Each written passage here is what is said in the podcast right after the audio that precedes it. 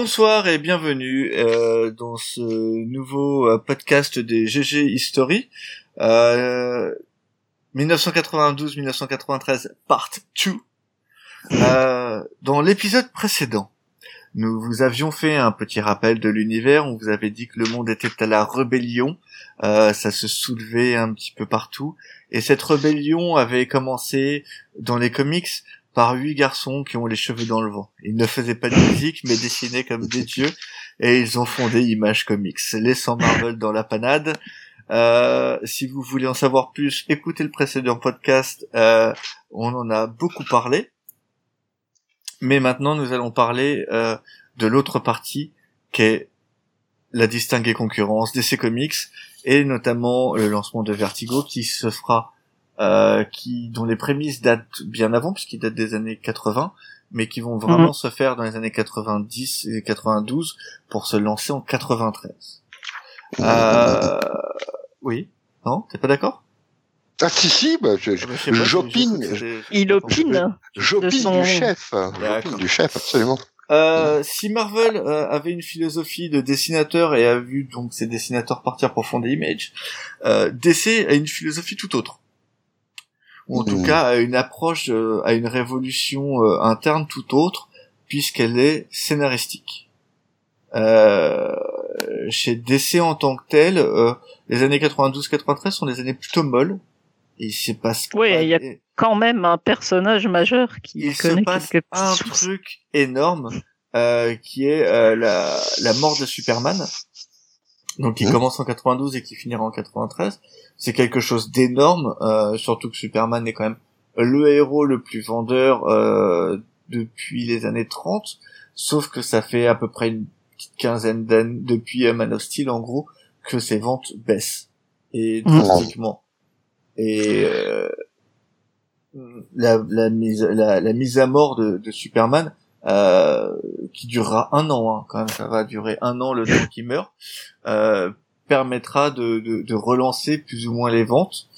Euh, ça sera globalement un échec scénaristique euh, même si le truc c'est plutôt bien vendu. Euh, Dragnir dit En fait, le- le- l'origine de tout ça, c'est que dès, dès le milieu des années 80, euh, DC refonde, comme on le sait tous, hein, euh, son, son Son univers, univers, ouais. avec Donc, Chris- euh, Crisis. avec euh, Crisis on Infinite Earth.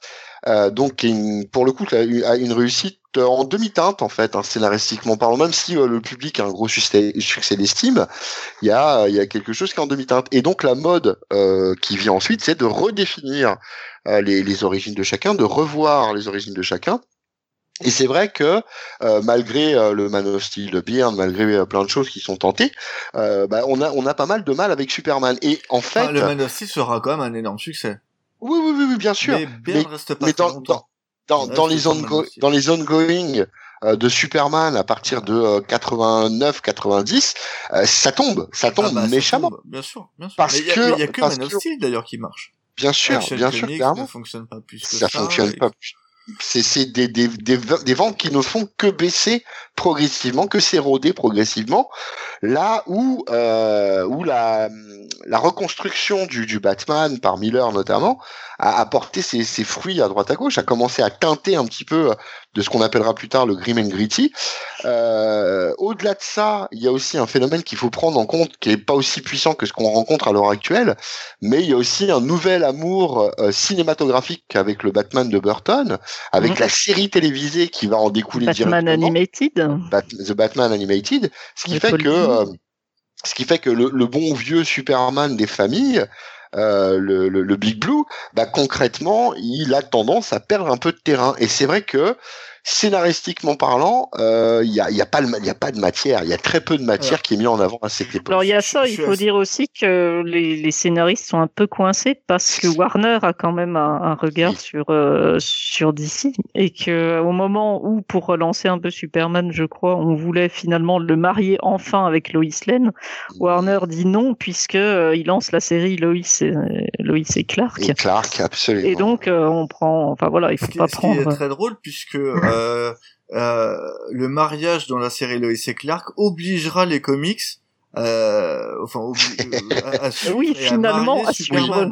Alors qu'on leur a interdit de le faire euh, au moment de lancement de, la série. Euh, ouais, et du coup, alors, c'est, c'est, c'est, ils, ils, en sont euh, à un tel point à l'époque avec Superman euh, que euh, bah, ils vont s'en servir euh, pour relancer d'autres choses. Par exemple, ils vont depuis très très longtemps, ça n'avait pas été le cas, ils vont réintroduire Superman dans la Justice League. Enfin, c'est Dan Jurgens qui va le faire, ce qui est à l'époque un signe un peu indicateur. Je rappelle qu'à l'époque, la, la Justice League, c'est pas c'est pas les gros personnages. Couteau, ouais. Mais voilà, c'est pas ceux qu'on connaît à l'heure actuelle. Hein. On a on a le Martian Manhunter, on a des, des, des vraiment des, des, des seconds couteaux. Voilà Blue Beetle, Booster, Zatanna on a fait partie. Enfin voilà, on a on a des personnages secondaires dans la JL et Superman, on, on vient on vient de caler là-dedans quand même.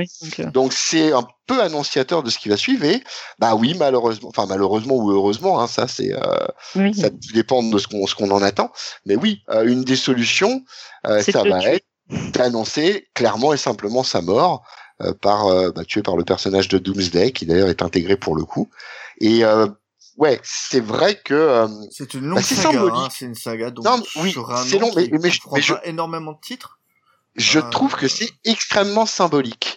C'est symbolique en quoi? Euh, En fait, dans le principe, on a une, refond une refondation avec Crisis. On a euh, un, une naissance euh, du sombre, du green and gritty qui commence à prendre un peu le pas sur le reste.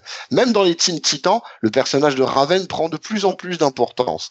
On, on, a, pardon, on, a euh, cette euh, obscurité, ce, dark qui commence. Alors, ça se voit pas partout, hein, évidemment, hein, mais, mais concrètement, c'est soit très drôle, soit très sérieux à ce moment-là d'ici.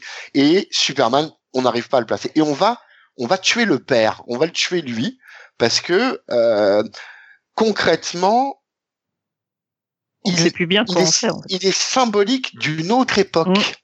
Mmh. Mmh moi j'aurais dit Superman must die en définitive parce que euh, parce que ouais il, représente quelque chose à laquelle la ligne éditoriale ne veut plus coller. Il, représente les comics à la papa. Euh, oui, c'est ça. mais c'est aussi, mais, mais on sait très bien à cette époque-là, même déjà, où euh, les, les morts ne reviennent pas sans arrêt, euh, on sait déjà très bien que euh, Superman ne restera pas mort. Euh, Ça a été la vache à lait. Enfin, Superman dans les années 50-60, c'est un million d'exemplaires et sans problème. Ouais. Euh, oui, oui, je veux dire euh, sur des épisodes de merde, hein, c'est sans force. Non mais euh, on peut pas, on peut pas imaginer un univers comme DC sans Superman. Voilà. C'est, pour moi, c'est un peu le gros problème. Je trouve que la, la, la, mise à mort euh, de, Superman est, plutôt inéluctable. Tu t'en doutes. Euh, le, personnage de Doomsday est vraiment construit comme quelque chose qui, qui ne sera jamais arrêtable, avec le point d'orgue et le magnifique combat de, de fin. Même s'il n'est pas très bien illustré, il y a quand même une, euh, on, sent quand même la puissance du truc, il y a quand même la tristesse qui va avec, mais euh, je, trouve que c'est bien fait. D'ailleurs, euh, ce type de saga servira après pour les sagas de Batman, puisque clairement. 80, à partir de 94 quasiment, 95, mhm. euh, ça va être Nightfall et en fait Batman va, va finir toutes les années 90, ça va finir à la fin des années 90 sur une succession de, de gros events comme ça. Ouais, mais alors le truc c'est que en termes de construction, je parle. Oui, ouais, je, suis d'accord avec toi. Tu vas avoir Cataclysme après, No Man's Land, etc. Ouais.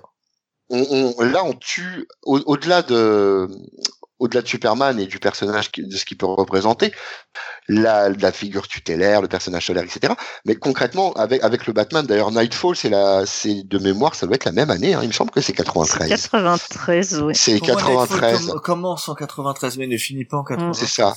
Alors, le, non, non, oui, c'est sûr. Non, il mais, est mort, mais, hein. mais il y a un vrai passage de, de, euh, de, de témoins Absolument, puisque dès le Batman 500 qui est en 93 aussi, c'est Azrael qui devient mmh. Batman. Batman On est on est sur Bruce Wayne, multimilliardaire, euh, beau gosse, machin machin, enfant traumatisé, et on passe à Azrael, assassin notoire on, on, a un autre on va dans, dans, le plus profond on va dans le dans, dans le ouais dans, dans, dans le vigilante on va dans, dans quelque chose de, de plus euh, lourd bah, d'ailleurs quand euh, on voit les, euh, les, les personnages qui prendront la suite de Superman euh, avant le oh retour De, de, Superman on est vraiment mm. sur des personnages qui sont ancrés dans les années 90 dans des personnages plutôt euh, euh, bourrin qui ne réfléchissent pas. Ça sera la même chose d'ailleurs quand euh, Azrael prendra la, définitivement la deuxième fois, puisqu'il le prend une première fois avant Nightfall parce que Batman est blessé et Ouais. Après Nightfall, il leur prendra le, le, le truc où il mettra le fameux costume avec les griffes en acier. Exact. etc.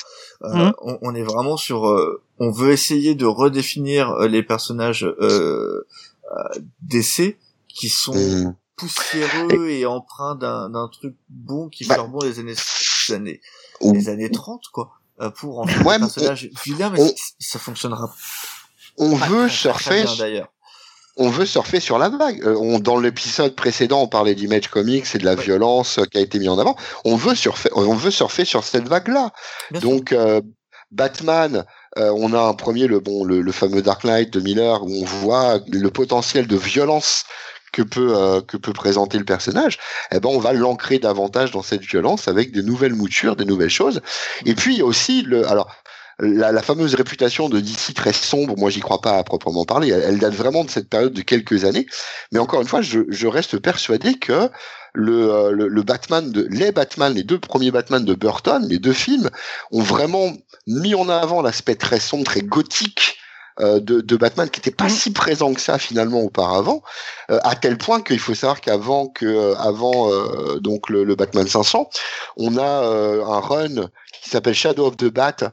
Euh, Mhm. qui euh, qui sort en, en Paris en 92 et ils mettent en avant des dans, dans des numéros spéciaux dans des spin-offs euh, Catwoman et le Pingouin donc c'est euh, une série qui s'appelle Catwoman Defiant et Penguin euh, Triumphant où on est vraiment sur des séries super noires ancrées dans le gothique système de Tim Burton Burton, ouais. qu'on va retrouver dans la série animée qui va être vachement moteur qui va être limite une locomotive pour pour DC après ça quoi pour Oui, avec des personnages qui sont créés dans la série et qui Oui. on insère, un- qu'on insère ensuite dans les Bien comics. sûr. Bon, Harley Quinn étant le plus connu, évidemment. absolument Mais, Mm. enfin, Mais- pour moi, la, la, la noirceur de- dans Batman, elle arrive effectivement euh, en avant. Euh, tu, en, pour- elle arrive avant mais elle est exploitée à ce Parce moment-là que tu, tu prends, tu prends euh, pour la sortie de- du premier Batman de Burton, euh, t'as quand même Mhm. Arkham Asylum qui est sorti.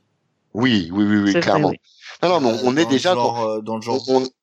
on, est on est face à une, euh, une génération de une génération de créatifs que ce soit les auteurs de comics ou que ce soit euh, les cinéastes Les cinéastes, est- oui. voilà Dans qui une vont période de noirceur, oui, mais Voilà, qui, qui qui est vont- concomitante et qui se nourrissent les unes des autres. C'est ça. Ils ont les mecs ont les mêmes ont les mêmes euh, Mm. références culturelles.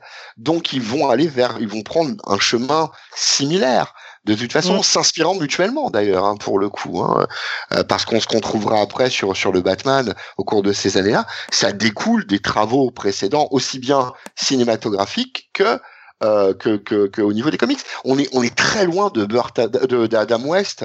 euh, Ah bah oui, et, ça. euh, et, et de, et de son de, de son Batman. bon, alors il est vrai que dans les années 70, Batman n'est pas si joyeux que ça non plus, mais on n'atteint pas le niveau de noirceur qu'on a à ce moment-là, quoi, pour le coup. Donc, on a tué Superman parce que euh, bah, il correspondait pas du tout et que la seule refondation possible, c'est de faire disparaître le slip rouge, et on rend plus noir encore ce qu'il est déjà. ouais. C'est quand même Et assez. pour- euh, et pourtant, ça sera, ça sera pas un succès, euh, puisque d'ailleurs, euh, la, la version la plus noire de Batman viendra bien plus tard avec euh, ce qu'on appelle l'Uber Batman, euh, Mhm. Où, avec le, où le mec est, est, est devenu un, un surhomme sans l'être.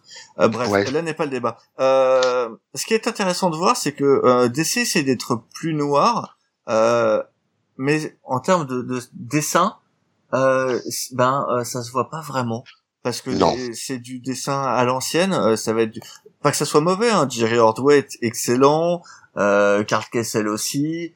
Euh, t'as quoi t'as, t'as, euh, enfin, euh, sur Batman je sais plus qui c'est à l'époque mais en tout cas c'est pas du dessin flamboyant et euh, et, euh, et sombre comme on peut euh, comme euh, a pu faire euh, Todd McFarlane sur Spider-Man sur la série ou Mm. euh, du Jim Ouais. Lee sur euh, ça sera vraiment en termes d'histoire Ouais, ils, mais ils sont ça, dans la contrainte. Ils sont dans la contrainte, c'est-à-dire que concrètement, dans les mainstream, tu peux pas changer tout du tout au tout d'un coup d'un seul parce que tu vas perturber les lecteurs entre guillemets historiques. Donc ils sont dans cette contrainte-là. Mais oui, eux, ils ont misé directement sur l'aspect scénaristique. Ça, c'est, euh, c'est, c'est, c'est- ça me semble tout à fait clair hein, pour le coup.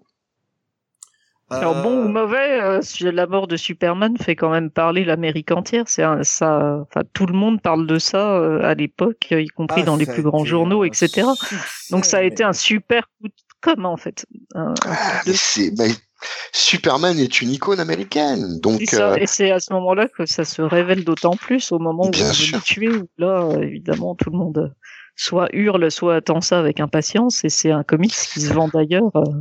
c'est une époque où on joue, c'est une époque où on joue beaucoup avec la mort, hein, puisque mm. euh, Moore, avec son Watchman, tue les super-héros. Euh, on propose aux gens de voter pour la mort de Robin. Enfin, on, joue beaucoup avec la mort hein, chez DC à cette époque-là. Mais bizarrement, tu vois, chez DC, euh, ce qui influencera aussi beaucoup en, en, termes d'écriture, ça sera plus. je trouve que Watchmen viendra quelques années après.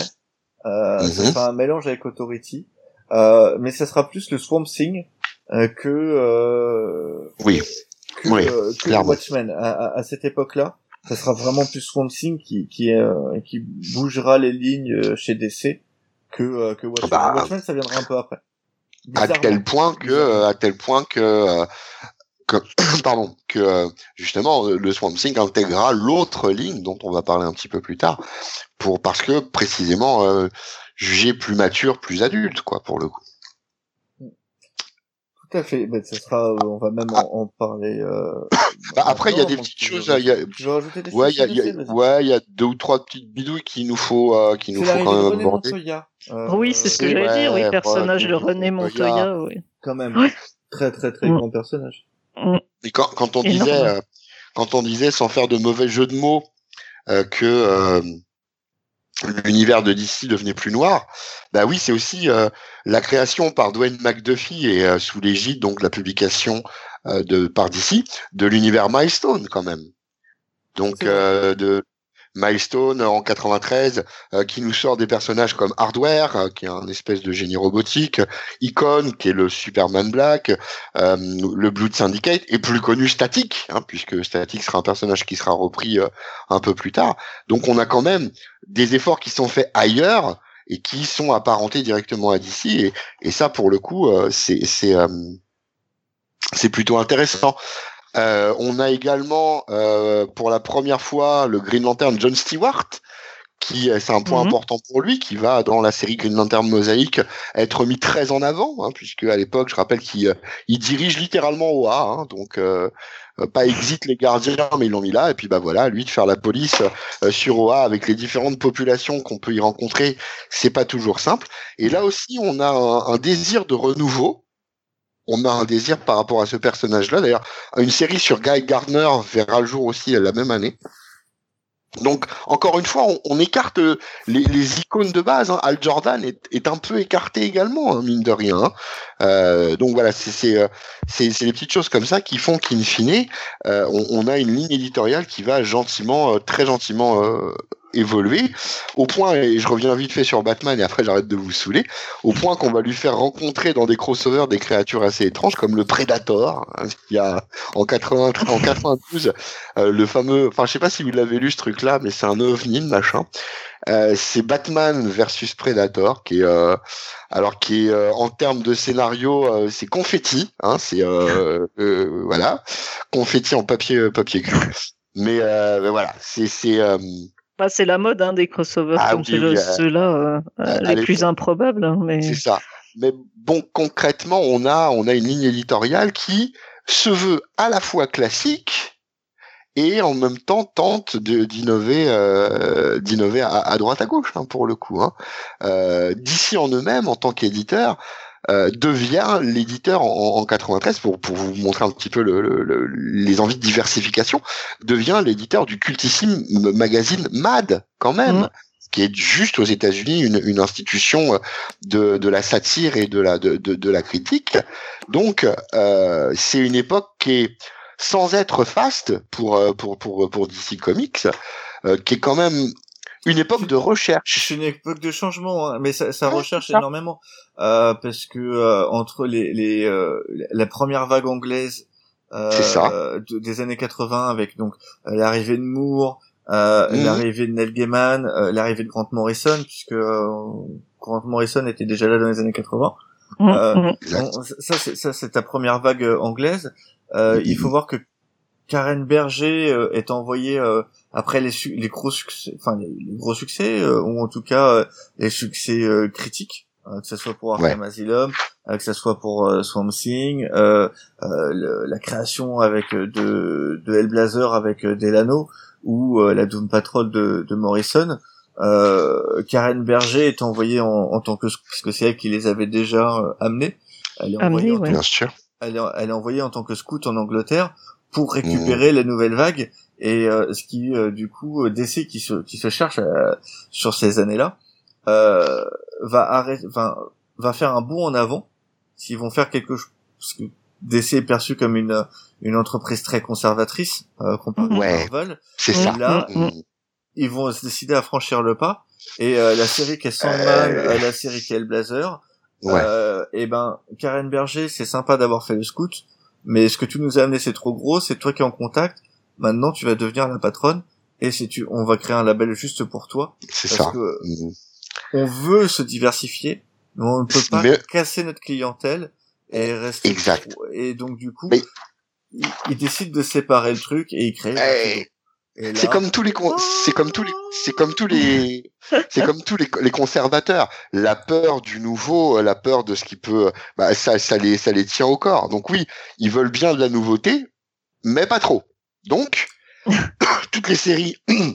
bah, comme que ça, si ça foire, c'est pas eux. Et si ça marche, c'est eux quand même. C'est plutôt malin d'ailleurs. C'est plutôt... que... ah oui, c'est très malin. Ah mais c'est très intelligent.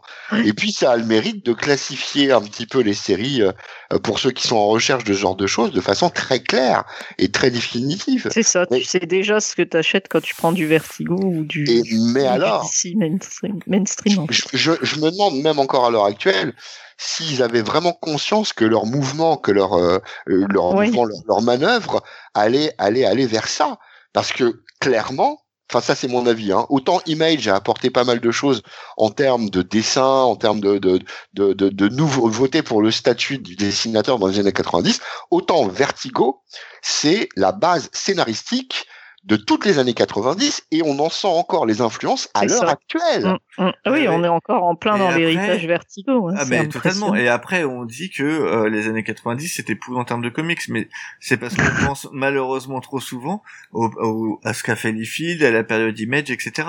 Mais si on, pense, on pense beaucoup à ce qu'a fait Marvel à l'époque et ce qu'a fait Marvel dans les années 90. Soyons clairs, il y a eu de bonnes choses, mais si on passe au tamis il y a eu beaucoup de mauvaises choses. Beaucoup. Et puis c'est la mort à l'époque chez Marvel. En tout cas, c'est la mise en, retrait progressive euh, de, de ce qu'était le passé Marvel, c'est-à-dire les X-Men en grande majorité. Mm. Donc pour bien des gens, la chez DC, c'est quand même beaucoup d'événements et des séries qui n'arrivent pas à tenir sans. Mm, mm, Mais clairement. Par contre, euh, 93, c'est donc le lancement de Vertigo. C'est Sandman, donc qui était déjà commencé depuis plusieurs années, qui arrive chez Vertigo. La même chose pour Hellblazer euh, Doom Patrol aussi. Euh, La, euh, Jonah X va arriver oh. chez eux, la Swamp Thing, le Animal Man. Animal Man, c'était bien avant. Oui, 93, je crois que c'est Enigma et The Extremist aussi de Milligan. Donc, alors, bah, Milligan, ça, en fait, Milligan fera partie de la nouvelle vague. Ouais, euh, clairement. Ouais. en fait, c'est euh, avec Ennis qui arrivera en 95. Mm, mm. Euh, c'est euh, la nouvelle, c'est la seconde vague anglaise en fait. mais tu vois, c'est Ennis, Dylan, Ellis qui qui fera Transmétropolitan en 97. Même si Ellis, pour moi, il est à part parce que c'est le seul à être passé par Marvel d'abord. Mm. C'est vrai. Alors, c'est vrai, mais après, voilà. Il est sur 2099 avant et il est sur notamment ah comment ça s'appelle euh, Hellstorm Hellstorm? Je crois que c'est Hellstorm, le, le fils de Satan. Euh... Hellstrom. Hellstrom, voilà. Il a fait Hellstrom avant. Euh, Warren Ellis c'est le seul à part, mais euh, t'as as Robertson qui viendra aussi à cette période-là. C'est vraiment l'arrivée de la nouvelle vague anglaise. Pour, être clair, le, le, fait est que euh, Karen Berger, alors on oublie aussi assez souvent mais il y a aussi Art Young et Shelly Bond hein, qui étaient quand même dans, dans le truc dès le début. Bah, euh, ramène... à, à Bien sûr, Shelly, ouais, tout à fait, ouais, et euh, devenue patronne après de, du même, du même. Mais voilà, elle arrive avec déjà trois gros noms qui sont Gaiman, Morrison et Milligan, et, euh, et, et d'emblée, elle va imposer des choses. Mais ce qui est, sa grande force, c'est qu'elle est capable aussi de reprendre des séries qui étaient en cours chez DC, de les intégrer dans le label. Dans le label, le Hellblazer, c'est c'est typiquement la démonstration de Swamp Thing, etc., etc. Et puis le, le, le Sandman, ça aussi c'est un coup de maître. Hein. Le Sandman, euh, le, le, Sandman et surtout le, parce que je rappelle que le premier titre que sort Vertigo à l'époque, c'est Death, euh, c'est mm. de, de, High Cost of Living. Ouais. Euh, avec Donc, House of Secrets. Il faut voir 93, c'est une très grosse année pour ah, Gaiman, qui sort énormément de séries chez Vertigo, puisqu'il sort ouais, Death, House of Secrets, euh, il y a beaucoup de trucs euh, comme Book, ça. Qui Book of Magic. Book of Magic. Euh, c'est une, c'est une et, grosse et alors le créatif pour Gaiman. Le, le fameux Death, première sortie de Vertigo, ah, le tandem, c'est, oh c'est Gaiman, Bacalo, s'il te plaît.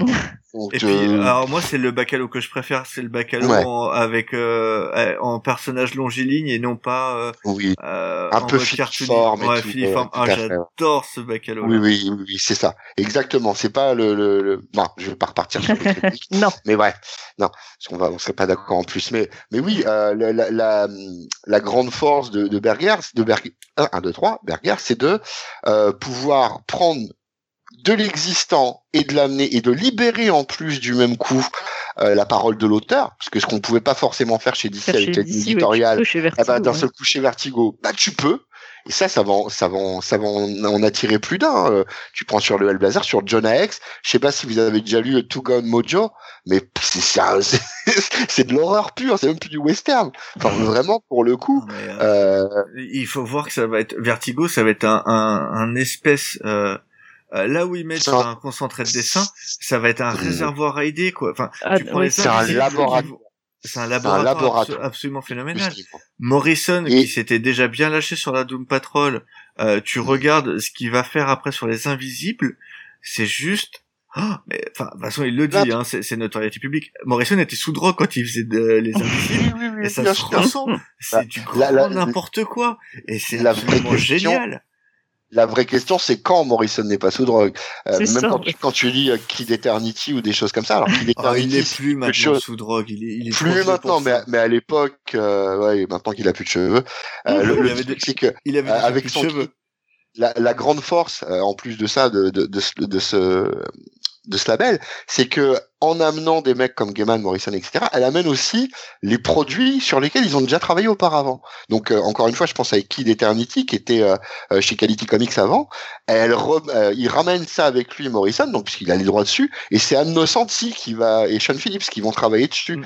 Donc on, on, va avoir des c'est la, la, grande force de Vertigo, c'est au-delà des scénarios qui sont béton et, et, vraiment très très bons, euh, c'est aussi ce laboratoire de possibilités offertes euh, à la fois aux auteurs et aux éditeurs. Et, ça, c'est vraiment, euh, tu vois, en, en, introduction du podcast, je parlais de, de, de Vendre Rebellion qui, qui fleurait bon dans les années 90. Il faut voir que ça existe depuis les années 80 en Angleterre, puisque c'était Thatcher. Mmh, mmh et que ah les bah auteurs de les auteurs de comics euh, mm. euh, anglais vont amener aux, aux comics américains cet esprit de euh, contestation, cet esprit contestataire, euh, là où mm. les mecs d'Image l'ont apporté dans leur comportement et euh, en fondant Image, euh, les, les, les, autres scénaristes, que ce soit Moore, Moore ou Gaiman, un, peu, ouais. un, peu, moins Gaiman, mais Gaiman quand même, Morrison, Ennis, Milligan vont l'apporter après dans cette deuxième vague.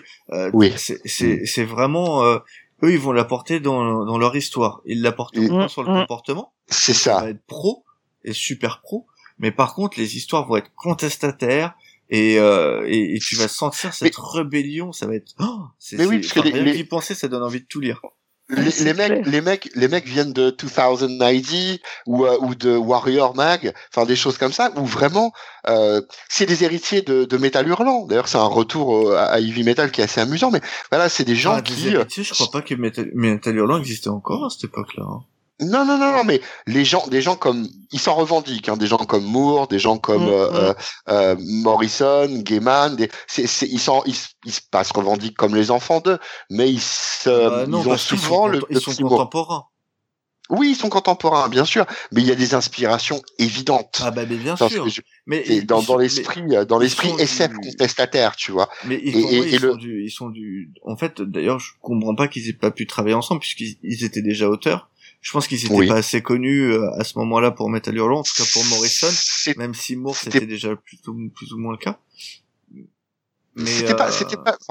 c'était pas c'était ma c'était pas la même porte c'était pas le, le, le comment dire ça? C'était pas le, le, le même aspect d'attrait que ça pouvait avoir. On, on, adorait on voulait faire son petit truc. Justement la contestation c'était de ne pas se placer sous une autorité. Et c'est cet esprit là qu'on va retrouver chez Vertigo. Et d'ailleurs la, la, la force de Vertigo et, euh, et, la ligne que va tracer euh, Karen Berger c'est que euh, grossièrement foutez la paix aux scénaristes ils font ce qu'ils veulent D'ailleurs, euh, complètement. Mais il n'y a pas que ça. Il y aura aussi un côté euh, proche d'image euh, dans les contrats, puisque mmh, euh, par mmh. exemple, euh, Gaiman obtiendra euh, par contrat la certitude que Sandman ne sera jamais relancé si c'est pas lui. Ouais, c'est exact. C'est contractuel. Mmh. C'est-à-dire que du coup, Sandman n'appartient certes pas à Gaiman, mais par contre, euh, DC sera pour le coup une des rares fois et ils seront assez euh, élogieux et euh, responsables pour ne pas relancer Sandman sans avoir son accord. D'ailleurs, Sandman a été relancé euh, qu'avec le retour de Gaiman avec J.H. Williams 3 et depuis qu'il le fait plus, c'est fini. Ouais, exact, exact, exact. Tu ah, vois mais oui, mais... de Sandman mais mhm. avec euh, demande au préalable par Gaiman qui doit accepter ou pas, puisqu'on le verra dans la Justice League, notamment de Grant Morrison euh, euh, plus tard en 97. Ouais, exact, exact, exact. Il y a des apparitions qui sont faites. C'est très sporadique et toujours assujetti à, euh, bah, l'autorisation, à l'autorisation. Ouais, c'est clair. Et par contre, ce sera une des marques de fabrique de euh, notamment de, de, Vertigo, surtout sur les premières séries, c'est euh, le dessin. On est sur un dessin trash, on est sur un dessin qui euh, aujourd'hui fait peiner énormément de jeunes lecteurs. Euh, ah oui. mais qui est très travaillé. Et pourtant, euh, l'air de rien, qui est très travaillé, qui est absolument magnifique, qui est très européen d'ailleurs, qui n'est pas très connu, et qui est, la... très loin d'un Jim Lee quoi. Enfin, tu. Ouais, mais c'est la, c'est ah, mais là, oui, c'est l'opposé total. C'est la, ouais. qui bosse avec Morrison. Et là, tu fais rien à voir.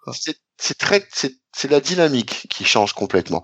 On est à cette époque-là dans dans des dans un aspect qui s'approche du pictural, du contemplatif, là où, euh, où on veut euh, un mouvement rapide de l'action dans, dans, dans dans le dessin à l'heure actuelle. Donc au-delà même du trait qui est euh, old school comme on dit, on, on, a davantage un, un trait qui se veut bah, en lien directement avec l'esprit vertigo, quoi, quelque chose de posé et encore une fois, de très contemplatif.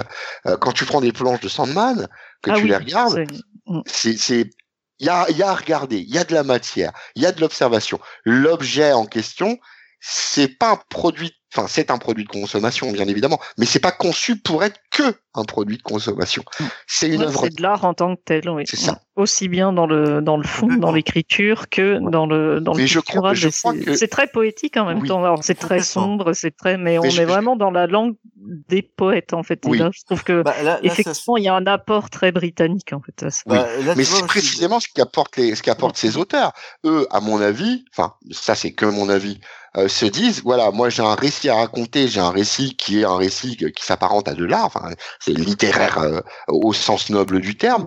Donc il faut y adjoindre un dessin qui est en corrélation avec ça. Je veux dire quand on quand on quand on, on met en avant euh, euh même simplement du Hellblazer ou le, le Sandman de Wagner où, il, où, il, reprend pourtant un personnage déjà connu, hein, le, le, fameux Wetted Odds, bah, concrètement on a quand même de l'œuvre d'art, on a quelque chose qui va remuer à la fois l'esprit, qui est de l'entertainment, de l'entertainment, et qui est beau, euh, beau comme un tableau au sens propre du mm. terme, au sens pictural du terme. On n'est pas dans l'image faite pour servir euh, un, une dynamique immédiate. Voilà, mm, c'est ça. Alors, je suis partiellement d'accord avec vous. Euh, parce que euh, c'est notamment le cas, euh, très fortement le cas pour euh, pour Sandman, euh, Je trouve que c'est un peu moins le cas pour Hellblazer et c'est encore moins le cas. Euh, par exemple, ce sera encore moins le cas pour les Invisibles ou même pour la Doom Patrol. Alors, la Doom Patrol c'était avant bien évidemment, mais je trouve que pour ces récits-là, on est plus sur quelque chose euh, de, de, de, trash euh, Oui, mais la- européen. Ouais, trash mais beau en même temps. Enfin, c'est la- Non, la- je dis pas que c'est moche, mais je dis La Doom Patrol, je trouve- la Doom Patrol, qu'on est sur du dessin posé. Je trouve qu'on est sur du dessin accrocheur. rebelle. Alors, on sent la rébellion en fait à travers le Mm. dessin. c'est ça. Alors, ah mais c'est autant, ça qui est poétique justement, la rébellion. on- c'est une autre forme de poésie, je suis d'accord. Autant avec euh, les, les Gaiman, etc., on a une poésie euh, onirique, euh, euh, éthérée, épurée. Mais l'Angleterre de l'époque, et enfin des années 80, des fins des années 70 et 80, c'est aussi le punk. Et Doom Patrol est une série réellement et typiquement punk. Hellblazer, c'est punk. Hellblazer, pareil. hein. Hellblazer, c'est punk, les invisibles seront punk, et, euh, et Mais je trouve voilà. que justement on retrouve ce côté punk, tu vois, on n'est pas dans un dans un espèce de lyrisme. Je trouve que il y a, il y a, y a- chez Vertigo d'ailleurs il y aura les deux.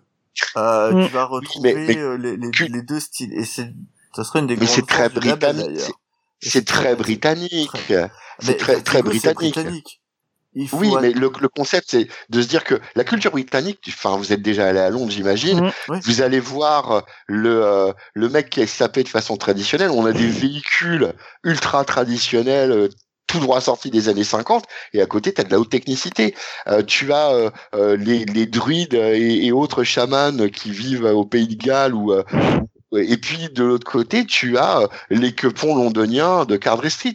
Donc on, on, on est on est sur euh, euh, on est sur une culture qui est ambivalente. Donc on retrouve ça chez Vertigo et c'est ce qui fait la force du label. Ah, D'ailleurs, surtout quand on sait que par exemple, euh, Morrison quitte la, la Doom Patrol euh, au 63 et euh, euh, ça sera repris par Rachel Pollack. Ouais, exact. et, et Rachel Pollack, comment dire? Rachel Pollack est, une experte de, en divination de tarot. Ouais, Euh, ouais, clairement. Ouais, non mais oui, et puis, et puis on Euh. voit on voit le virage qui est abordé à cette occasion. De ah oui, façon. mais euh, Donc, bah, t'es- là, ça va parler de transgenre, euh, de, euh, de bisexualité, de judaïsme, de cabale. Enfin, c'est, on sera C'est un autre- c'est euh, un- c'est un autre genre. Euh, Ouais. Et, et- mais, mais moi, je trouve ça absolument génial. Et, euh, et je trouve que euh, Vertigo, globalement, au début, c'est un label pour les Anglais, puisqu'il faudra attendre un petit début, peu pour qu'il y ait des, pour qu'il y ait des Américains. C'est Oui. clairement le label. Bon, les mecs, vous faites des trucs super géniaux, mais trop déjantés. Il faut qu'on vous Oui, mette oui. dans une case. Et c'est ça. c'est ça. Euh, Ouais, c'est Et clairement là, ça. les, les- les gars, c'est- impossible de faire autrement, quoi. Quand tu vois euh, les, les trucs déjantés que, que peut faire euh, euh, Morrison, euh, euh, il se cadrera après, mais au début, c'est vraiment juste impossible. Euh, T'es obligé de donner au mec une, liberté pour qu'il puisse te faire d'autres trucs derrière. Euh, tu vois C'est. Gaiman, ce qu'il fait, c'est- ça pourra jamais rentrer dans DC. Et les auteurs américains scénaristes, à cette époque-là, n'y arrivent pas encore. Et d'ailleurs, Ouais. même de nos jours, je trouve que tu- tu- quand tu vois les, les, les meilleures histoires, même de nos jours, souvent c'est plus sur de l'anglais. Bizarrement. Bah, sais pas d'où ça oui, vient, mais en tout cas, je trouve que les Anglais, les, les Américains auront eu du mal à, à se mettre à jour. Tu vas avoir euh, Willingham, mais qui viendra bien plus tard, et je crois que Mhm. le premier Américain euh, sur une grosse série, ça va être euh, Azzarello avec One Hundred Bullets, je pense. Ouais. Je crois. Mm. hein. Je Ouais, c'est ça. lui le, le premier anglais sur une immense série, sur une- vraiment une grande Premier série. américain. Premier Américain, ouais. Premier américain sur. Ah, je- sur Mais- Blazer, mais je suis pas sûr que ça soit le premier américain chez Vertigo. En tout cas, sur une grosse non, moins, sûr, moins sûr, ouais, tout à fait, tout à fait. Après, encore une fois, il est clair que euh, euh, ce, ce, cette européanisation entre guillemets euh, de, de, de tout ce qui est produit un petit peu sombre, un petit peu euh, adulte, bah, ça a clairement porté ses fruits. Hein, ça, c'est indéniable. Euh, à tel point que euh, euh, certaines séries du label Vertigo concurrençaient en termes de vente directement. euh, je parle en termes de chiffres purs. Hein, euh, des Mhm. séries pourtant bien installées de chez DC, hein, pour le coup. hein. Oui. Par contre, le succès restera quand même un succès d'estime puisqu'on ne sera pas à hauteur des ventes de chez Image.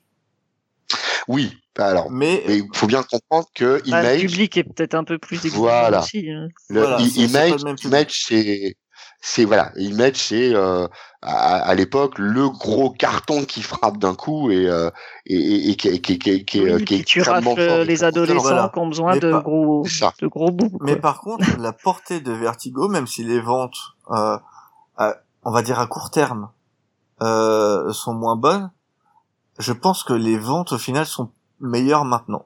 Euh, Oui. Je m'explique dans le sens où Sur le long je, terme. je- je ne pense pas que euh, les gens rachètent de nouveau euh, les premiers Wildcats, euh, rachètent euh, les premiers euh, Youngblood, les premiers Wetworks, etc. Euh, ça, c'est pour moi, c'est dans l'oubli. Oh, sauf, moi je me suis racheté les White Cats de Moore hein, dans l'absolu, donc euh, Les Wildcats de Moore. pas. Les, je te Ouais. parle des tout, oui, les Wildcats de Moore. Mmh, absolument, ouais. Jim Lee tout seul. Ah oui, oui, oui, bien sûr, oui, d'accord, je vois ce que tu veux dire. Ok, j'avais pas compris le. thème. Là où ok. San- là où Sandman, euh, là où euh, où Hellblazer, euh, Hmm. S'installe plus durablement. S'installe Ouais. plus durablement et Mm. surtout, ce sont les séries dont on parle encore maintenant. Mm, on va à fait, parler oui. des séries, des premières séries Image euh, parce que elles ont apporté quelque chose, il y avait un changement. Mais euh, Ouais. quand on veut parler d'une série sur le long terme, d'un truc, tu vois, on va parler de Vertigo. Je pense que pour Oui. le coup, DC a eu le nez creux et a été euh, plutôt balèze, Bien de vouloir- inspiré, ouais. bien inspiré de vouloir miser sur Non, la durée, là où euh, justement on est sur une course à vouloir aller au plus rapide et à vendre. Surtout dans ces années-là, oui. Surtout dans ces années-là. Je trouve que Mm. pour le coup, Vertigo a eu vraiment le nez creux. Bah, c'est vrai que ça a pérennisé beaucoup, beaucoup de séries dont, euh, euh, dont on parle encore à l'heure actuelle. C'est vrai que euh, moi, sur la, la page Facebook là, sur laquelle je suis administrateur, le nombre de fois où euh, de très jeunes lecteurs, hein, euh, je parle de gamins de 14, 13, 14 ans, Hum. euh, le nombre de fois où on nous demande euh, ah par où commencer Hellblazer, ça a l'air génial, euh, ou, ou, ou ce genre de, de, de série-là, euh, ouais, c'est des trucs qui, qui sont pérennes véritablement et, et qui euh, et qui durent sur le long terme. C'est quelque chose qui marque. Donc c'est en ça aussi que ça en fait autre chose qu'un produit de consommation. Mm. C'est que le produit de consommation, c'est vite avalé, vite digéré et euh, vite chié, passez-moi l'expression. Là où, euh, où concrètement, ça, ça reste. C'est des Oui. choses qui restent. Mais on est dans un vrai produit culturel, Oui. là, du coup. Oui, Mm. clairement. Mm. Clairement, clairement. Totalement. Ça peut être déstabilisant pour des nouveaux lecteurs au début, hein, mais très honnêtement, j'en connais pas un qui m'a dit à un moment, ouais non mais scénaristiquement c'est de la merde. Non, il y en a qui m'ont dit, il y en a qui m'ont dit, ah, j'ai eu du mal avec le dessin. Ça c'est vrai, Mm. tout à fait vrai. Bah, Euh, mais premiers Blazers, perso- faut y aller, quoi. Ah ouais, ouais, ouais, ouais, ouais, ouais, clairement. Mais euh, il y a personne qui peut dire à un moment ou à un autre, non, euh, euh. Death ou, euh, ou Sandman, c'est nul, c'est euh, non. Ou alors le gars, Ah, c'est une t'entendras personne te dira que c'est mal écrit, quoi. Bien sûr. Bien sûr, bien sûr, bien sûr, clairement. Non, non. Pour le coup, c'est ça là, le vrai apport de Vertigo, c'est le fait d'avoir installé quelque chose euh, qui dure. Sur le long terme, Ouais. oui. ouais, qui Oui, dure- qui, est une référence en plus. Ouais, qui est une vraie bonne référence. Alors, référence sur lequel tout le monde ne s'appuie pas Oui. au vu des productions actuelles, mais quand c'est marrant parce que désormais quand on quand on a un produit de qualité même qui vient d'ailleurs, hein, euh, je sais pas, je pense à Black euh, Black Magic ou des choses comme ça, des Mhm. bons petits titres actuels, eh ben souvent on dit ah putain ouais c'est presque du Vertigo ou euh, ah ce sera classé dans du Vertigo. C'est devenu presque proverbial en fait. C'est vrai. Et euh, ce qui est marrant, c'est que euh, c'est là où tu vois qu'il y a une espèce de boucle qui se fait, c'est que euh, deux membres éminents de, de chez Vertigo iront chez Wildstorm, qui connaîtra un âge d'or en termes de euh, de travail sur les super-héros, euh, qui sont Warren Ellis et Alan Moore, qui vont retravailler tout ce qui sera euh, euh, super-héros et comment on peut aborder le, le genre. Et euh, Wildstorm reviendra après chez DC. Enfin, revient Mhm. du coup avec ces auteurs-là chez DC. Et comme Bien quoi, c'était une, une petite boucle euh, sur euh, sur les années 90, début 2000, euh, qui, est assez euh, intéressante et marrant de, de voir ça, ça se boucle comme ça. Là où Marvel restera sur un produit de de d'entertainment pur et dur. Ouais, ouais, ouais, ouais. Avec. Alors après, le, le problème c'est que Marvel est, est miné financièrement à cette époque-là. Il y a aussi, il y a aussi ça qui peut jouer. Mais et on veut de la vente pour de la vente à l'époque. On veut renflouer. Bien hein. sûr. Enfin, on veut, on veut, on veut, euh, on veut faire du pognon au début, comme on l'a dit dans la première partie de ce podcast, et, et on veut après, euh, dans, au milieu des années 90, renflouer. Euh, donc l'objectif est pas le même. Euh, avec Vertigo, on crée définitivement une ligne artistique, et, et ça fait vraiment une vraie grosse différence pour le coup. La différence étant la qualité. En dehors d'Image, euh, que certains qualifieront d'indé, ce qui n'est à l'époque est plus ou moins le cas, même si les mecs sont des superstars, de Vertigo, qui est une ligne indépendante de chez DC, les vrais indépendants existent. Ils existent Ah oui. depuis des années. Mais les années 90, ça sera aussi un peu l'horreur de gloire. Alors, Oh oui. pourquoi, comment, qui, quoi, qu'est-ce?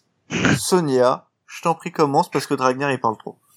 Alors Oui. moi je vais vous parler de Dark Horse qui est quand même euh, installé depuis euh, depuis quelques années, hein, depuis 1986, euh, et qui jusqu'à l'arrivée d'Im- d'Image est quand même le troisième éditeur euh, de comics aux États-Unis et qui va perdre son sa troisième place. On l'a vu euh, tout à l'heure euh, dans le précédent podcast au profit de, de Image. Euh, et pourtant, pourtant, pourtant, on a des, des choses impressionnantes éditées sur chez Dark Horse, notamment bah, le Sin City de Miller qui est sorti en 91, donc juste avant les années qui nous intéressent. Et puis bien plus tard, on aura on aura Hellboy qui sortira chez Dark Horse. Mais en 92, Dark Horse a fait venir mon petit chouchou euh, qui s'appelle John Byrne, qui euh, est parti euh, de chez de chez Marvel puis de chez DC où il avait fait Man of Steel et part donc chez Dark Horse créer son son équipe hein, qui, qui s'appelle les Next Men mais qui ressemble très fortement à une équipe dont il s'est beaucoup occupé ailleurs. Mm, mm, Pas mm. des X-Men, hein, parce que, enfin, franchement, il y a des, des parentés. euh, Ah, il y a le, il y a le X en ah, commun. déjà. Oui, il y a le X en commun. L'uniforme est quand même très très semblable. On a une équipe de jeunes dont l'organisme a été modifié, qui ont des pouvoirs, euh, euh, bon voilà, qui sont persécutés, euh, enfin qui sont obligés de s'évader, qui, qui tombent dans un monde réel, qui connaissent mal, etc. Évidemment, qui sont manipulés, euh, convoités, etc., etc. Donc euh, donc effectivement, euh, Next Men, ça reste des X-Men à la sauce indé, j'allais dire et surtout à la sauce John Byrne. Euh, pour la petite histoire, il avait proposé le pitch à DC. Alors, il paraît qu'il faut plus dire pitch, donc pardon, euh, l'histoire euh, à DC. Et DC n'avait pas saisi l'occasion. Donc, euh, il faut savoir aussi quand même que du coup, euh, chez Dark Horse, Byrne se permet d'aborder des thématiques un peu plus adultes que, que chez Marvel. Euh, notamment, il y a la thématique de la violence qui là aussi, hein, on l'a vu chez Image, mais euh, est très présente euh, dans le Next Men de, de Byrne. Et il évoque des thématiques un peu difficiles, notamment les abus sexuels sur les jeunes, sur les enfants, euh, la thématique de l'avortement aussi. Donc on a quand même des propos, euh, j'allais dire, un peu plus adultes que, que dans ces séries mainstream euh, précédentes. Voilà. Moi, je trouve que les, les années 90, c'est aussi les mecs qui ont un... Enfin, euh, Mike Richardson, qui est le, le créateur de Dark Horse, Mm, et qui, était- mm, mm. qui est le patron, euh, Oui. il, il a eu pas mal le nez creux. hein. Enfin, déjà, euh, le mec, il a... Enfin, quand tu vois comment a été créé Dark Horse, c'est c'est couillu de sa part. Mm. Euh, Mais ils ont des sacrés, euh, des sacrées licences en plus euh, dans les Bah, années 90. Et Ah oui, oui, clairement, vois que en 92, c'est euh, l'arrivée euh, des euh, des filiales et, euh, Oui. et, et des adaptations.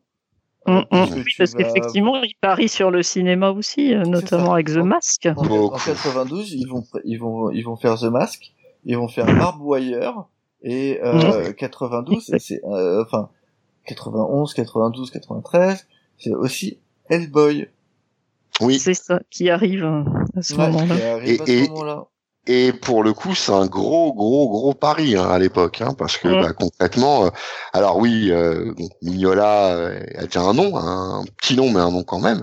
Mais c'est un gros, gros pari que de mettre euh, euh, en, en avant une, une série comme celle-là, quoi. C'est, c'est très osé. Bon, ils ont quand même les reins solides hein, à l'époque, hein, mais euh, Ouais. mais c'est osé puisqu'ils sont, ils sont Mais- numéro mais Le 3. mec est osé, tu Oui. te rends compte que euh, euh, Mac Richardson, en fait, il a créé euh, PFB, euh, donc Pegasus Mhm. Fantasy Books, qui est ça, euh, une, un magasin dédié à la pop culture. C'est le premier truc qu'il crée, euh, en s'appuyant seulement sur le découvert autorisé de sa carte bancaire. Ouais. Veux dire, c'est couillu, Ouais. quoi. Ouais, faut y Tu aller crées quand ta même. boîte sur, le- sur, sur ton découvert qui doit être de, je pense, 500 dollars max. Euh, c'est Ouais, bon. Et après, il crée Bah, Pegasus parce- qui, qui, do- qui donne son, son logo finalement à Dark Horse puisque c'est un Pégase. ouais, ouais, complètement. Mm, mm. Ouais. Et en fait, il fondera euh, Dark Horse parce que euh, il entend euh, les mecs arrêtent pas de se plaindre des conditions, etc. Et une des premières séries, ce sera Concrete de Paul Chadwick. Mm. Ouais. Et dans les années 92-13, ils vont beaucoup miser sur les licences ciné, hein, on l'a dit, euh, certes. Bah, il y aura, The Mask et compagnie, il y mais effectivement, à Mask, l'époque, ils ont Star Wars, euh, comme, Star dit- Wars, comme le disait Star Predator, Alien, Predator, Alien. Euh, euh, euh, après les Star Aliens Trek. versus Predator, etc. Mmh. Ouais. Ouais. Ah oui, parce qu'ils vont Euh, s'amuser à faire du crossover multi dans c'est tous ça, les ouais. sens. Euh, Mais c'est, bah, finalement, euh, c'est aussi sur une Grendel. vague aussi. Grendel en 93. Oui, et puis bien plus, Ah oui, c'est vrai. Ah oui, bien plus tard. Buffy, hein. Euh, bien plus tard Buffy. Il y aura Ghost aussi parce que Mm, euh, en aussi, oui. 93, euh, euh, Dark Horse va va essayer de créer son euh, un univers euh, commun, un peu à la Marvel, un peu à la DC. Sauf que ça ça va Mhm. pas fonctionner, ça va durer un an. Mais euh, la série qui va Ah. plus fonctionner, ça sera Ghost euh, avec le- Mm. les débuts d'Adam Hughes qui deviendra un célèbre pour ses covers de Wonder Woman notamment. Mmh, absolument, ouais, tout à Où fait. il fera une Wonder Woman Ah, c'est- très réaliste, souriante, mais en même temps euh, euh, très euh, très sexy, mais pas dans le mauvais sens du Ouais, terme. mais, mais très femme forte. C'est, Oui, mais pas dans le mauvais sens, ça, ça. pas dans le Ouais. mauvais sens du terme. Euh, Et Ouais. il fera notamment une couverture très euh, très classique où tu vois Wonder Woman et Lois Lane euh, discutant de Superman. Ah oui. Mmh. Et- et- et, Ouais, si. je, je, je vraiment euh, si Sonia si tu veux si tu connais pas je te conseille de, de chercher ces couvertures de, de Wonder Woman elles sont Si je les ai vues, ouais, elles sont, elles sont superbes. et, et vraiment Mm. superbes euh, Mm, il sait mm. dessiner des femmes fortes sexy mais Tout à fait. pas de manière euh, Euh, vulgaire, péjorative ou Mm. vulgaire euh, c'est c'est vraiment très très sympa et Ghost c'est donc sa série Alors Dark Horse fait un peu comme euh, ben, ce dont on parlait aussi euh, à propos d'Image, hein, c'est que petit à petit ils laissent aussi les auteurs propriétaires de leur œuvre, donc ça. Mmh. Mm, Alors que euh, auparavant effectivement les, les auteurs abandonnaient leurs droits, là chez Dark Horse ils ont euh, ils ont leurs droits d'auteur. et, et d'ailleurs Dark Horse c'est le plus gros distributeur de manga Tiens, ça je savais pas. Bah euh, parce qu'en fait ils vont euh, ils vont publier Lone Wolf and Club, ils vont publier Astro Boy, Akira. Ah oui, euh, et- oui euh, d'accord, effectivement. mais ça c'est dans les années fin des années 80. Mais Mm. euh, ils- je pense qu'ils vont le rester un, un, un long moment.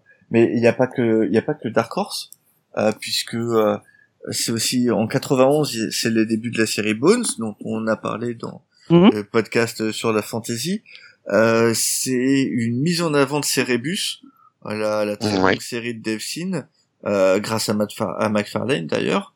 Euh, c'est, euh, c'est, il se passe énormément de choses en, en termes d'indé. Euh, euh, t'as les, euh, tu vas voir le début de Stranger in Paradise euh, en 93, euh, qui va être eu pour moi la meilleure série sur des personnages. Ouais, ouais, où on mise tout absolument sur l'intégralité des persos. Ouais, c'est vraiment pour le coup euh, un, un, un modèle d'exemple. C'est un vrai exemple euh, ce, ce genre de truc.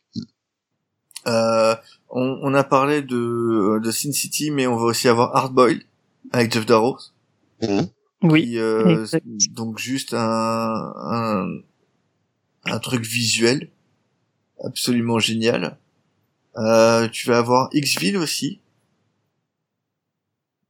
qui va sortir, qui est un grand grand classique du euh, du comics indépendant que je vous conseille de lire. Mhm.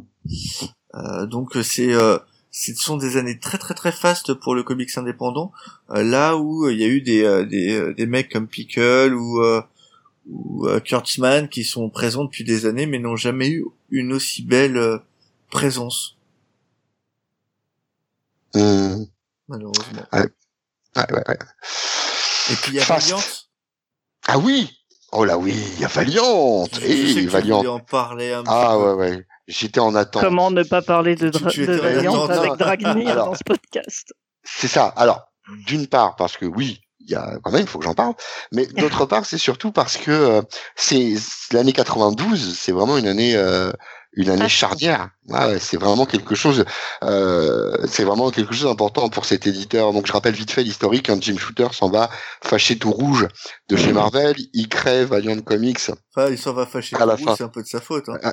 Ouais, ouais, mais de toute façon, cet homme est fâché, est fâché tout rouge tout le temps. éternellement. Oui. C'est- même quand il est content, à la limite, il sourit quand il se coince une burne dans un tiroir et ça s'arrête à ça. Donc il a, racheté, ils ont racheté le catalogue euh, Gold à l'époque et donc il, euh, il produit des séries donc comme euh, Magnus Robo Fighter ou Doctor Solar. Mais à partir de 92, ils vont produire leur premier perso à eux et bien à eux. Donc euh, bah comme ça, hein, pêle-mêle. En janvier 92, c'est le numéro 1 de Harbinger. En mhm. février, c'est X au Manoir. En mai, c'est Shadowman. Euh, Archer and Armstrong déboule avec un numéro 0 en, en juin et ce sera repris ensuite en, août. Euh, ils vont créer, il va parce que cet homme-là était un, euh, je parle de shooter, hein, était un, un type qui était euh, euh, très très crossover. Il, il croyait beaucoup au truc. C'est même un peu l'inventeur de, de, la chose. Euh, il va créer son premier crossover euh, donc avec plusieurs séries avec Unity. Il faut savoir qu'à l'heure actuelle, Unity c'est une série à part entière, c'est une équipe. Bah, à l'époque, c'est le titre d'un crossover en fait. Hein. C'est c'est donc ça se passe dans l'univers de Turok, le chasseur de, de, dinosaures, et donc les personnages vont vont, vont se croiser. Euh, euh, vont se croiser dans, dans le cadre de cette euh, de cette série quoi. Euh, on, on, a plein de, de, de, choses qui sortent, notamment en décembre il y a Hard, Hard Corps qui est une série dérivée de Bloodshot. De, de, de, de Bloodshot, mais alors bizarrement, le premier numéro de Bloodshot ne paraît que, alors sa première apparition, ça se fait effectivement en novembre dans le numéro dans le premier numéro, dans le dans un numéro d'Eternal Warrior, le le 4 ou le 5, je sais plus, mais euh, Bloodshot n'aura son magazine qu'à partir de février euh, 93, vous voyez. Euh, et puis bon, je vais pas faire du name dropping comme ça pendant X, mais c'est vraiment des années importantes. Euh, et c'est pas du name dropping, parle de, de, choses internes, de, de comment ça fonctionnait. De, après, après, c'était bien. Justement, justement, le, le, fonctionnement il est amusant puisque les boîtes indépendantes finalement ont pas mal de liens entre elles, euh, à tel point que il va y avoir un crossover entre deux maisons d'édition. C'est un des, un des premiers. Euh, ce crossover donc s'appelle Deathmate et fait se rencontrer des personnages donc évidemment de l'univers Valiant, mhm. mais aussi d'Image Comics. Bah tiens. Eh oui, bah oui, ils, sont euh, ils sont tous embrouillés avec Marvel, c'est ce qui les euh, c'est ce qui les unit. Ce qui les rassemble, en fait. Voilà, donc, donc on va avoir euh, des personnages de Wildcats qui vont euh, croiser des personnages de XO, le, XO Manoa, etc. Et en fait, le mode de parution est intéressant parce que pour avoir l'histoire complète, c'est là qu'ils sont malins, euh, il, va, il va falloir acheter les parutions dans les deux maisons d'édition. Ça, c'est fort. Voilà, donc ça répond à un code couleur.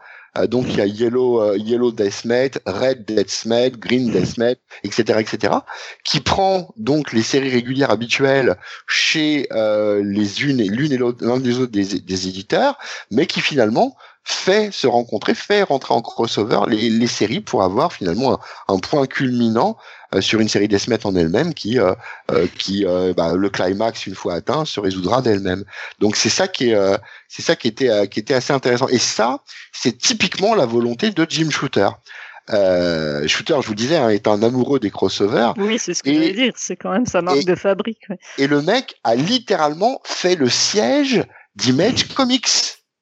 C'est-à-dire que euh, avant de, donc, il lance l'idée de Deathmate auprès pardon, il lance l'idée de Deathmate auprès de, de, Jim Lee, en fait, euh, au cours d'une euh, d'une soirée, euh, enfin d'une espèce de convention hein, entre professionnels. Il lance l'idée de Deathmate et à partir du moment où il a lancé l'idée de Deathmate, et c'est Jim Lee qui le dira lui-même, hein, à partir du moment où il lance l'idée de Deathmate à Jim Lee, il reçoit en moyenne par jour, à l'époque où il n'y a pas le téléphone portable, quatre coups de téléphone de Jim Shooter pour des raisons euh, X ou Y, hein. pas forcément pour lui parler de Mate, mais pour lui dire tu, tu, te rappelles, je suis là quand même. Hein.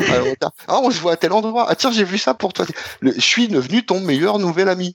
Ton nouveau meilleur ami, pardon. Dans ce sens-là, c'est mieux. Connaissant Jim Lee, euh, pour euh, le peu qu'on sait de lui, euh, tu, ça, tu le saoulais à un point. Non mais ça s'arrête pas à ça. Mais ça a marché. non mais ça s'arrête pas à ça. Il faut savoir pour la petite anecdote que euh, Jim Shooter est un type qui aime beaucoup recevoir des cadeaux et pas vraiment en faire. Eh bien il a, euh, c'était en 91 91 ou en 92, je suis pas sûr de la date. Euh, ça devait être non non c'est en 92. Je dis bêtises, c'est obligatoirement en 92. Euh, il avait offert à ses frais euh, à certains des auteurs, alors avant même la création de d'Image, hein, à certains auteurs pour leur faire un pont en or, il leur avait offert un, un, un voyage à Disney. Et vous direz, il leur avait offert un certain pour les récupérer dans son écurie. Et finalement, il servira de ça un peu plus tard quand Image Image va être créé pour pouvoir dire ah, tiens euh, vous vous rappelez les gars le bon temps qu'on a passé enfin tout était bon pour finalement il les a eu à l'usure. Je, je me demande comment Jimmy a pu s'en dépatouiller parce que euh, je relisais un truc euh, pour les droits de, de Will Storm et d'Alan Moore euh, mm. où, et euh, dans la biographie et Moore disait que il, avait signé chez Will Storm parce que Jimmy était un quelqu'un d'absolument très sympathique tu vois jamais un mot plus haut clos très agréable etc et du coup connaissant le caractère euh, super bouillant de shooter et comment le mec est relou, je me demande comment Jimmy a dû réagir pour essayer de se, bah, se à, mon... il, mec, a fait, il a été zen. La peine, mais voilà, c'est ça. À, non mais à, mon humble avis, justement, la, la cible, euh, la cible de shooter, elle a pas été choisie au hasard. Oui, ah bah, bah oui. c'est pas. Parce que l'IFED voilà, l'aurait envoyé chier et je pense que déjà à l'époque ça, ça sentait le bouillon. McFarlane oui. l'aurait envoyé balader pareil. Alors après, globalement après, aussi. après, Shooter avait aussi euh, pour lui et a toujours d'ailleurs hein, pour lui d'avoir euh, euh, un, un, comment dirais-je un carnet d'adresses assez conséquent. Il y a peut-être eu des tractations en arrière-cours pour dire bon bah écoute, on fait le geste tous les deux là-dessus, mais moi je te promets ceci, moi je te promets cela. Bon, le fait est qu'il tiendra pas grand-chose avec Valiant puisque en termes de promesses j'entends, puisque Shooter il s'en va en claquant la porte là encore, il s'en il s'en va en, en 93. Hein euh, de, de chez Valiant pour créer Defiant Comics, qui sera un, four euh, mais absolument terrible, hein, puisque euh, il va essayer de créer des séries comme il avait fait plutôt brillamment, ou en tout cas il avait su s'entourer chez Valiant à l'époque. mais là, pour le coup, ce qu'il a, ce qu'il a tenté avec Defiant Comics, ça va littéralement se casser la gueule. Oui, je voulais juste, je voulais juste rectifier un petit truc parce que j'ai dit une bêtise tout à l'heure. C'est pas Image Comics qui prend la place de Dark Horse en numéro 3, c'est Valiant. Oui, ouais, ouais, exact. voilà. Parce que j'ai me suis emmêlé les pinceaux, mais oui, c'est Valiant Comics oui, parce qui, faut, devient troisième des ventes oui. devant Dark Horse qui, à chaque... donc. Absolument, à partir de janvier, à partir de ouais, janvier 92, donc, mmh, mmh. on a des productions qui se vendent jusqu'à, alors ça peut paraître euh, pas énorme, qui commencent à se vendre à 150 000 exemplaires minimum. C'est-à-dire que pour un tout nouveau produit euh, issu de rien, bon, c'est pas Image, je suis d'accord, mais euh, c'était extrêmement prometteur extrêmement prometteur pour le coup. Euh, bon, 93... Non, vas-y, vas-y. Excuse-moi. Ouais, jusqu'au déboire financier qu'on qu'on qu'on connaît, mmh. hein, et euh, ouais. c'est malheureusement, hein, ça c'est comme ça. Enfin bref. Euh, je serai un peu de sur euh, Je vais peut-être dire des bêtises, tu me, tu me diras si c'est le cas, Dragner, mais euh, 93, ouais. du coup, après le départ, euh, c'est un peu le champ du signe pour euh, Shooter, qu'on reverra oui. vraiment. Euh... Alors, on, on, le revoit à droite à gauche, on sait qu'il oui, a eu mais... des, des, mais des jamais, avec... mais jamais à ce jamais niveau-là. à ce niveau-là ouais. Non, non, non, non, non. Il, il, il, il récupérera jamais le rayonnement. Oui, clairement, ouais, ouais, ouais. c'est-à-dire que euh, il, il est pas, enfin, il, il, a fait que péricliter. Après, tout, en plus, le, le, le fait est que tous les, pro, les, les, projets sur lesquels il s'est attaché, même si c'était pas forcément de son fait, se sont cassés la gueule après. Mm. Euh, il, ouais, c'était, euh, c'était sa grande dernière. Euh, sa grande dernière euh, voilà sa grande dernière époque hein. contrairement à d'autres qui euh, perdurent jusqu'à jusqu'à l'heure actuelle même même dans les petites sociétés hein, pour le coup oui, enfin, euh, t'en as quand même qui ont perdu. Hein. Byrne a, a vachement oui. perdu, même si euh, ouais. euh, Byrne après Next Men qui a été un succès euh, plutôt mitigé, euh, ouais. se fera un dernier tour, reviendra euh, vite vite fait fissa chez Marvel puisqu'il va relancer. Mm. Je sais plus quoi. Non, mort c'était avant. Attends, mort c'était avant. Ouais, mais c'est parce que c'était après en français, puisque du coup ouais. c'était Strange, c'était bien après. Non, mais euh... c'est un changement d'époque, indubitablement. C'est parce que oui, Byrne, pareil, du coup ne se relancera pas euh, vraiment non plus. Oui, il ouais. sera plus jamais au même niveau. Hein. Ouais, ouais, ouais, clairement, clairement. Euh, non, mais c'est alors. Claremont, pareil. Enfin, y a, là, on, là, on est sur, euh, on est sur du place aux jeunes. Hein. Il y en a très peu qui sont parlé au, passé au travers des mailles du filet, c'est indéniable. Hein. C'est vraiment, ouais, effectivement. Euh, euh, là, je regarde un petit peu. Euh, Dan Jorgens arrivera à s'en sortir. Ouais. Euh, Oui. Puisqu'il fera un dernier très long et très bon run d'ailleurs euh, sur Thor avec Romita Junior euh, quelques années après. Mais Ouais, euh, mais mais c'est vrai que euh, euh, sur cette époque-là, euh, ça va être après, ça va être euh, enfin 80 92 93 c'est les débuts d'Azrael donc c'est les débuts de Quesada puisque c'est euh, Quesada se Ouais. fait connaître en créant et co-créateur de d'Azrael euh, Grant Morrison est déjà connu mais ça va être un peu l'explosion pour lui dans ces années-là euh, Mm, mm, notamment mm. 97 avec sa JLA puis après avec euh, euh, son passage chez Marvel et tout ce qu'il a fait chez. Vertigo euh, c'est vrai que c'est il y a aussi en dehors du euh, euh, du droit des auteurs euh, t'as un peu un- une espèce de, de place aux jeunes euh, Ouais, qui ça. se fait et t'as beaucoup beaucoup de, de, de vieux auteurs où c'est vraiment le chant du cygne et Ouais. euh, et c'est l'arrivée de de plein de petits jeunes euh, qui sont maintenant en fait les les patrons et je pense que d'ici quelques années on devrait arriver On aura à le même. on devrait arriver à une nouvelle révolution en termes d'auteurs Oui. qui n'est pas encore arrivée malgré tout Non, mais c'est cyclique. On a connu les mêmes choses euh, dans les années 60, dans les années Bien 70. sûr. C'est cyclique. C'est cyclique, hein, pour le coup. Tant mieux. Parce que je trouve que tu vois, euh, euh, Jimmy c'est encore le patron. Euh, Oui, on ah n'a oui, pas, oui, pas quelqu'un qui soit arrivé en disant euh, dégage de là. Euh, Sylvestri a perdu, mais pas tant que ça. McFarlane pas non plus des masses. Liefeld n'a jamais rien lu. Euh, et, et du coup, en termes de scénariste, euh, Moore, il revient, tout le monde est encore là. Euh, Morrison, pareil. Ouais, ouais, Euh, clairement. et, et Nice aussi. euh, Enfin, voilà, on est vraiment sur. euh, je pense que Ouais. euh, les, les, les nouveaux auteurs qui, qui, qui ont fonctionné, mais qui sont déjà pour moi partis en étoile filante, euh, Hickman euh, notamment. Euh, Ouais. euh, Bon. Après, il se réserve peut-être pour autre chose. été mais-.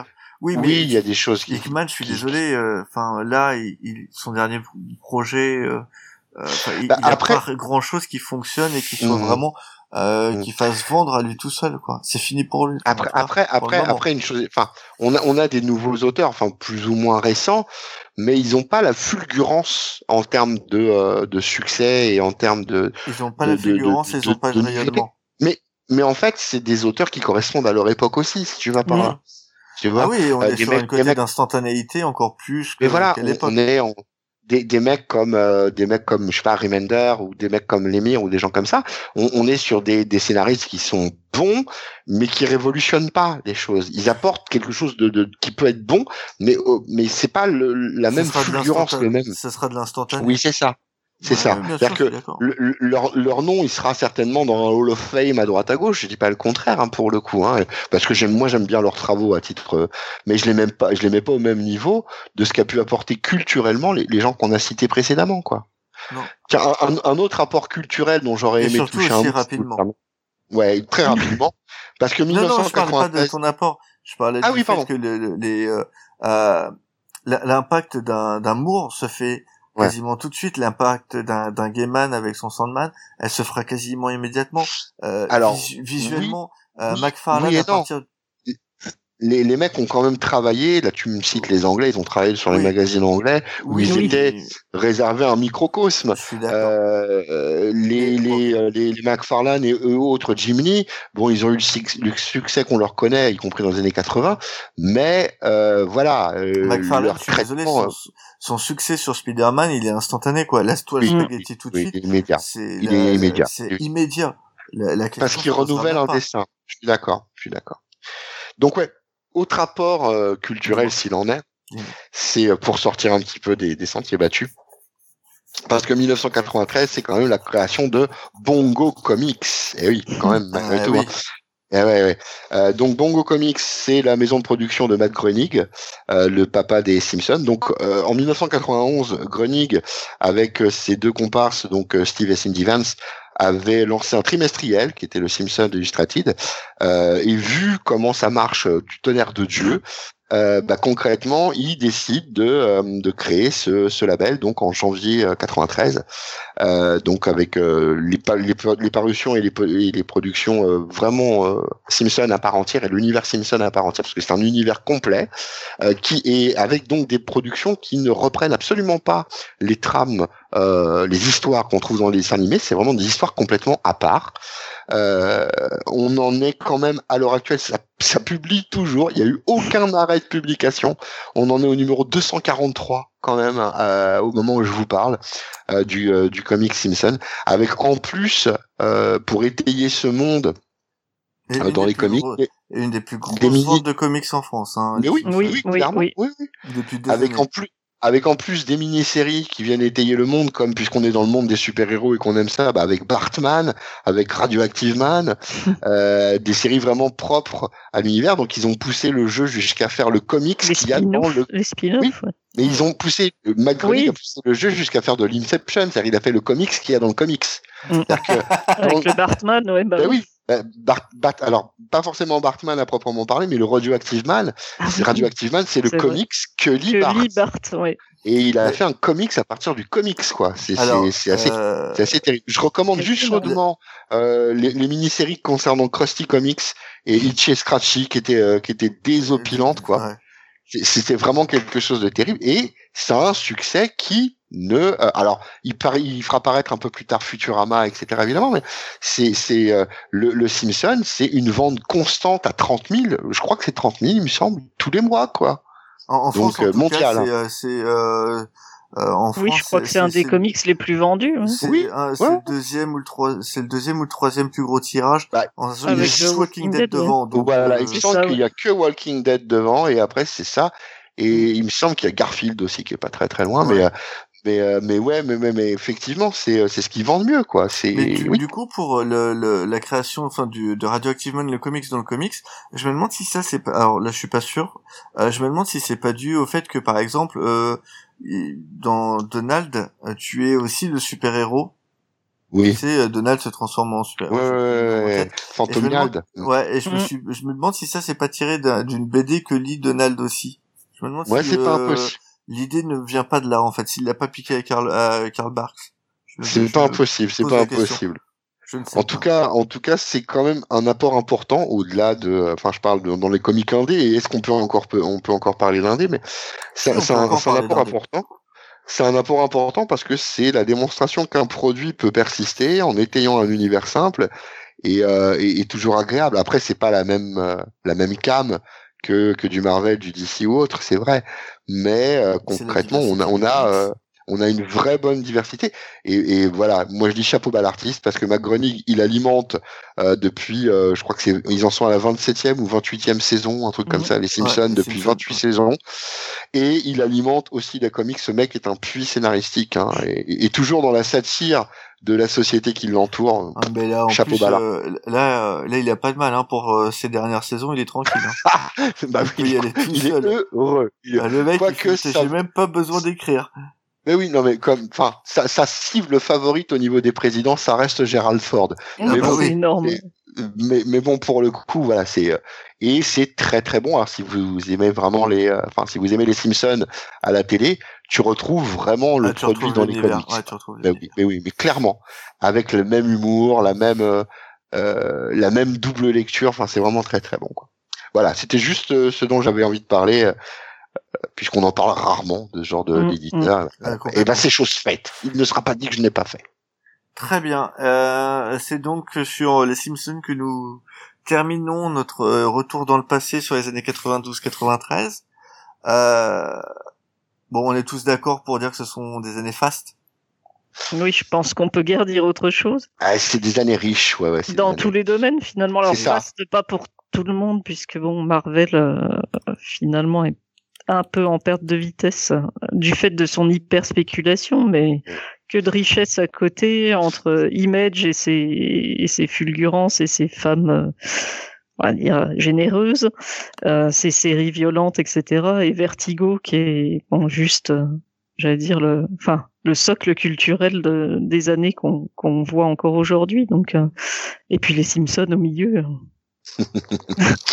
non mais c'est C'est un vrai festival ces années-là, c'est impressionnant. C'est- Et je, c'est symptomatique, ça représente Oui. bien la société de l'époque entre euh, dire oui, tu disais le culte de l'argent, le champagne, l'apparence, etc.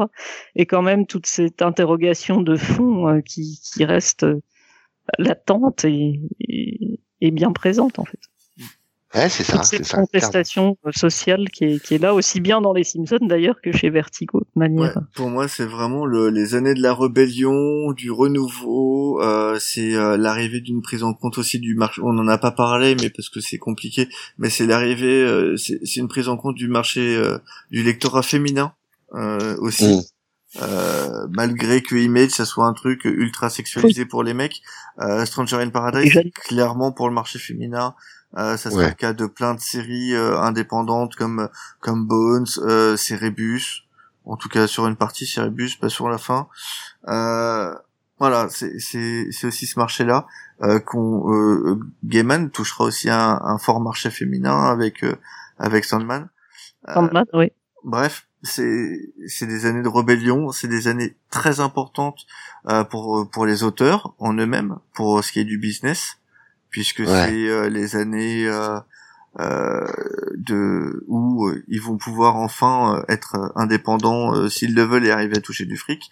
Ça va être aussi des années dévastatrices euh, en ce qui est pour ce qui est du marché, pour ce qui est du marché, puisque ce sera l'arrivée du, euh, du marché de la cover à outrance qui on- qu'on subit encore aujourd'hui, puisque aujourd'hui euh, tu verras jamais un comic sortir sans une variante au minimum. C'est ça.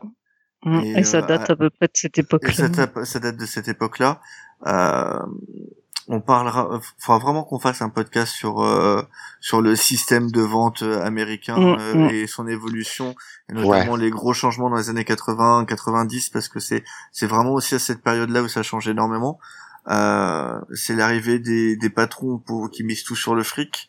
Euh, c'est les débuts des, du succès des films. Il y avait déjà eu Superman avant, mais Batman a vraiment un succès beaucoup plus important. Euh, Ouais. Plus les premiers films Marvel qui se font. Bon, c'était catastrophe, mais mais. Ouais, mais c'est une Ah, mais- tentative. Et puis, Oui, Alors, ça le mérite d'avoir été tenté, Captain America, le Ouais, Howard the c'est- Duck, c'est- c'est tellement risible, quoi. Ah bah oui, oui, oui. Ah bah Howard the Duck pour le coup c'est une volonté de George Lucas hein, donc c'est encore euh, c'est lui qui est allé tanner euh, Ah oui, euh, Marvel pour pouvoir l'adapter mais euh, Bon, mais bon oui oui pour le coup c'est pas forcément une bonne euh, ouais ouais ouais.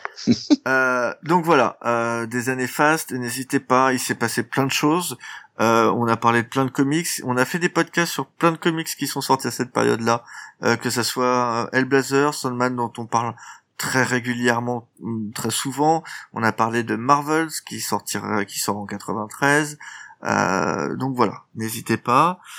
Euh, pour ce qui est de la préparation de ce de ce podcast, euh, pour ma part, je vais commencer sur ce qui m'a servi. Euh, j'ai relu certains bouts de Marvel Comics Histoire secrète, puisqu'on Oui. apprend euh, Ouais. certaines choses Mm. euh, euh, et des petits trucs, notamment euh, l'histoire euh, de, de ce qui est dit à, à Larsen et à d'autres, comme quoi les mecs euh, ramassent le coton. Euh, je me suis Ouais. aussi servi du tout nouveau Comics USA, Histoire d'une culture euh, populaire, Oui, moi aussi. euh, qui est pas mal. de Marc Duvaux. oui. de Marc Duvaux qui est pas mal notamment pour ce qui est des séries euh, pour Mm. voir comment elles sont travaillées ce que veulent dire les auteurs quand ils veulent dire quelque chose n'est-ce pas Liefeld Mm. euh, je me suis aussi servi de comics une histoire de la BD de 1968 à nos jours qui est un super bouquin euh, qui en fait euh, euh, reprend toutes les grandes parties de la bande dessinée mais mondiale.